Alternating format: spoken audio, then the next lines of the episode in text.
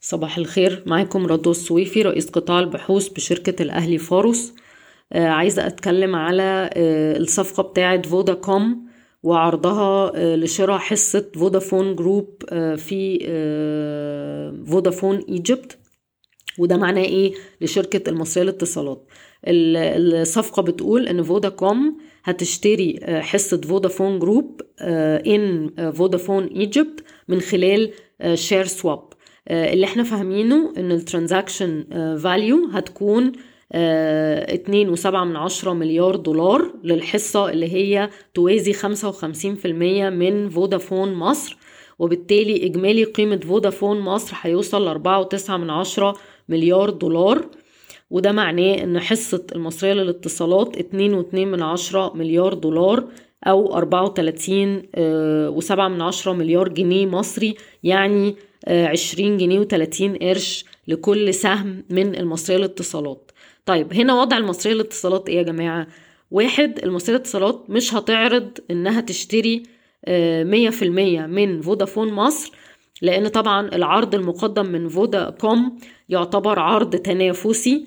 وهو عرض سعر يعني تنافسي جدا وبالتالي مصرية الاتصالات مش هتدخل تنافسهم وتقول أنا يا جماعة عايزة أشتري مية في المية وما تدخلوش معايا فوداكوم. طيب السؤال التاني هل الهيئة هتفرض إن يحصل mandatory tender offer وعرض شراء إجباري وفوداكوم تشتري مية في المية من فودافون Egypt؟ برضو إحنا نعتقد إن ده مش هيحصل لأن ده انتقال الحصة من فودافون group لفوداكوم. ده يعتبر عرض intercompany transaction وبالتالي الهيئة ممكن تستثنيه من تقديم عرض شراء إجباري وده معناه أن المصرية للاتصالات هتفضل مستمرة في هذا الاستثمار ولكن بعروض وب terms أو مميزات أعلى من الأول. إيه هي؟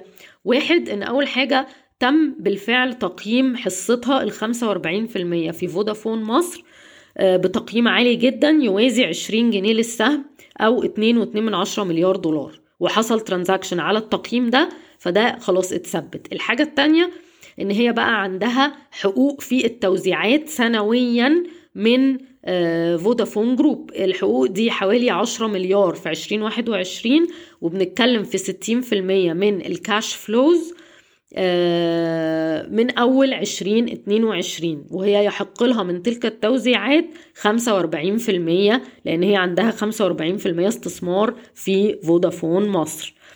طيب الحاجة التالتة إن مصرية الاتصالات عندها حق إن هي تقدر تدخل أي مستثمر يشتري منها جزء أو كل من حصتها في فودافون مصر. ومن حقه إنه يدخل ويعمل due diligence ويعمل valuation ويقدر إن هو يقيم الاستثمار ده وتقدر مصرية اتصالات إنها تبيع حصتها أو تتصرف فيها وفودافون جروب ملزمة إنها تتعاون مع هذا المستثمر. آه وبالتالي آه إحنا شايفين من قراءتنا للمشهد إن مصرية الاتصالات هتستمر آه بهذا الاستثمار ال 45% مش هتتخارج منه في الوقت الحالي ولكن هتكون مستمرة بامتيازات أعلى. أهمها التوزيعات وأهمها إن حصتها تم تقييمها بالفعل من خلال الصفقة. بشكركم ويوم سعيد.